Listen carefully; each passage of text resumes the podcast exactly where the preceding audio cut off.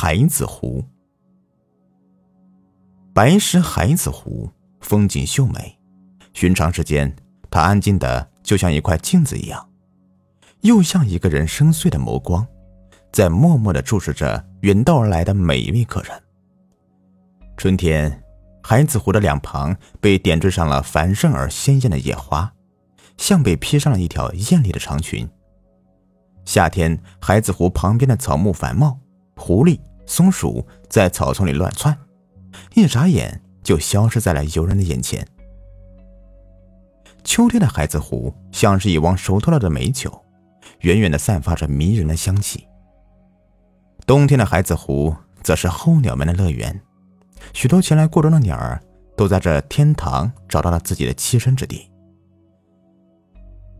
关于此地的传说。也有不少。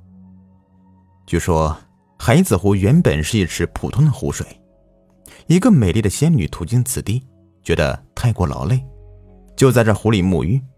从此以后，这里就被沾染了仙气。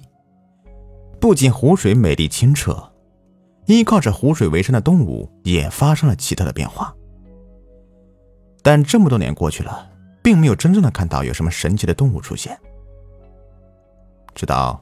两千零一年的时候，海子湖的渔民发现了三头龟和两条零比铜钱大的巨型红金鱼。当地人才发现，原来看似平静无比的海子湖，可能也隐藏着许多的秘密，等待人们的探索和发现。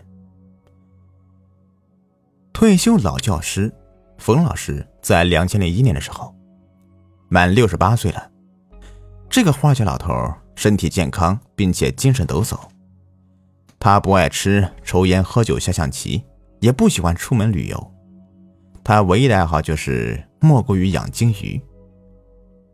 对于他而言，天大地大，什么事都不如他家的鱼缸里那几尾金鱼重要。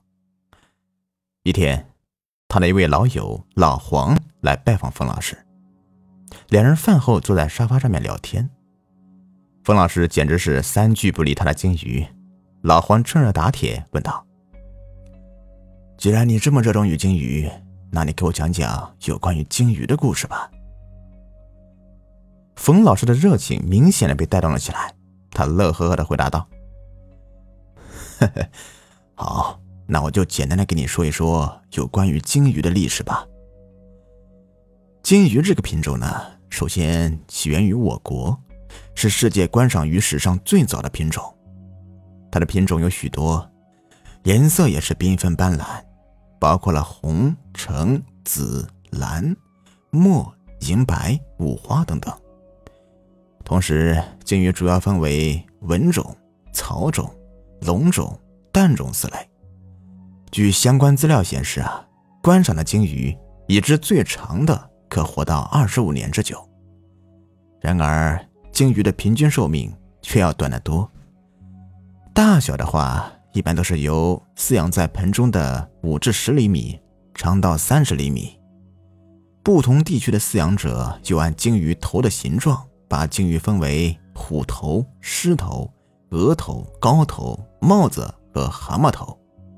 这里面学问可大着呢，讲一天一夜也讲不完呢。冯老师家的鲸鱼们。大多都是高头，颜色更是五花八门，金红色、深蓝色、黑色、黄色带褐色斑点，白头黑身等等。如同冯老师一样，养金鱼爱好者大多喜欢花鸟市场，对于有水的地方更是亲密。因为家里靠近海子湖，在公园里，冯老师时常和同样饲养金鱼的几个老朋友也谈一谈他的养鱼经。老黄做客的第二天早上，习惯早起的冯老师手握着两个实心小铜球，哼着京剧的小曲儿，到公园附近转悠转悠。这不，远远的他就听见了老黄爽朗的笑声。冯老师凑上前去探个究竟，原来是几个退休老教师正在谈论最近几天发生的奇闻趣事。老黄一见冯老师来了，也乐了，忙道。你听说了吗？前几天海子湖里有人捞着可奇怪的东西了。冯老师好奇的问：“是什么奇怪的东西啊？会不会是比一般海龟更大的乌龟之类的呀？这些东西啊，以前不是也发生过吗？老黄忙说：“哎，这你就不知道了吧？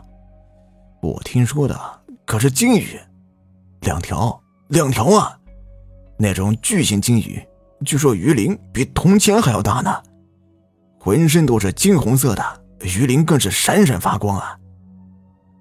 冯老师的好奇心被勾了起来。有那么大的个儿，会不会是其他流域的鱼啊？还是外来物种啊？老黄回答：“老伙计，我还骗你干啥呀？真的是那种巨型鲸鱼。一般的大个头的鲸鱼长到三十厘米就不得了了，最特别的也就三十一二厘米的样子。可是啊，这捞着的两条鲸鱼，竟然有五十厘米长啊！”相当于一个三四岁的娃娃的身高了，不是一条，而是两条相互依偎着的鲸鱼，感情好着呢。而且啊，听说除了鲸鱼，还有其他的东西。冯老师打断他的话：“还有，还有什么呀？湖里除了鱼就是鱼呗。”老黄点点头：“啊，还有就是乌龟啊。”奇就奇在，这个乌龟有三个头，且每个头的大小都不一样，龟壳比你家里吃饭的八仙桌还要大，哼，可把捞补的人吓了一大跳。哎，说真的，我活了这么大半辈子了，还没见过三个头的乌龟呢。冯老师奇道：“三个头的，我也没有见过呀。现在说的什么环境污染导致物种变异？”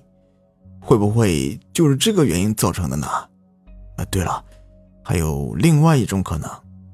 这俗语不是常言吗？“千年王八，万年龟”吗？捞着这条龟的难道是龟仙人吗？沧海桑田，想必活的少说也有几千年了啊！老黄想了想说：“呃，这第二种推断不成立吧？退一万步讲。”怎么会有活了几千年的乌龟啊？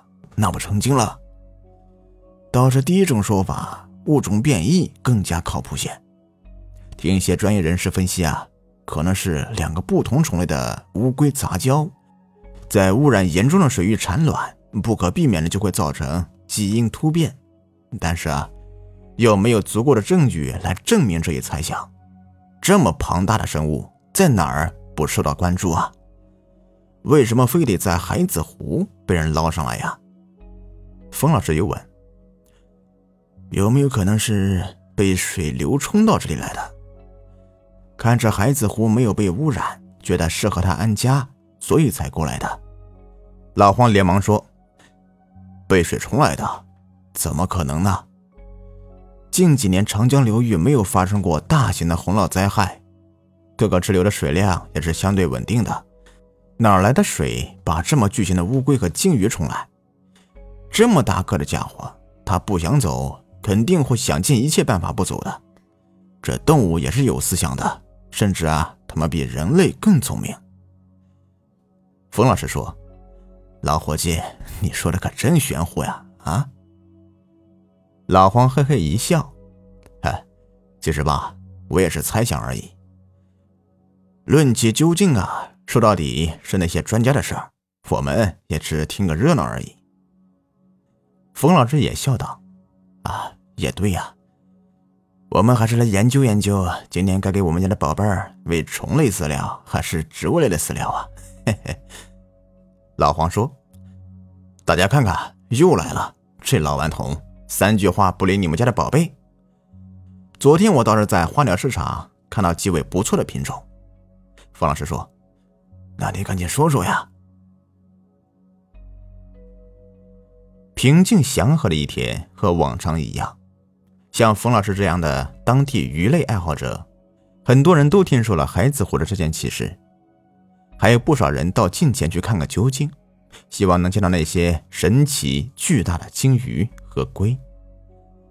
但关于这些神奇的生物究竟是怎么来的，一直到十多年后的今天。还没有官方的解释可以被信服。宁静美丽的孩子湖，还有无数的秘密等待人们的探索。好了，今天的故事就说完了。如果您喜欢的话，别忘了订阅、收藏和关注我，或者加入我的 Q 群：七七幺三二二八九八。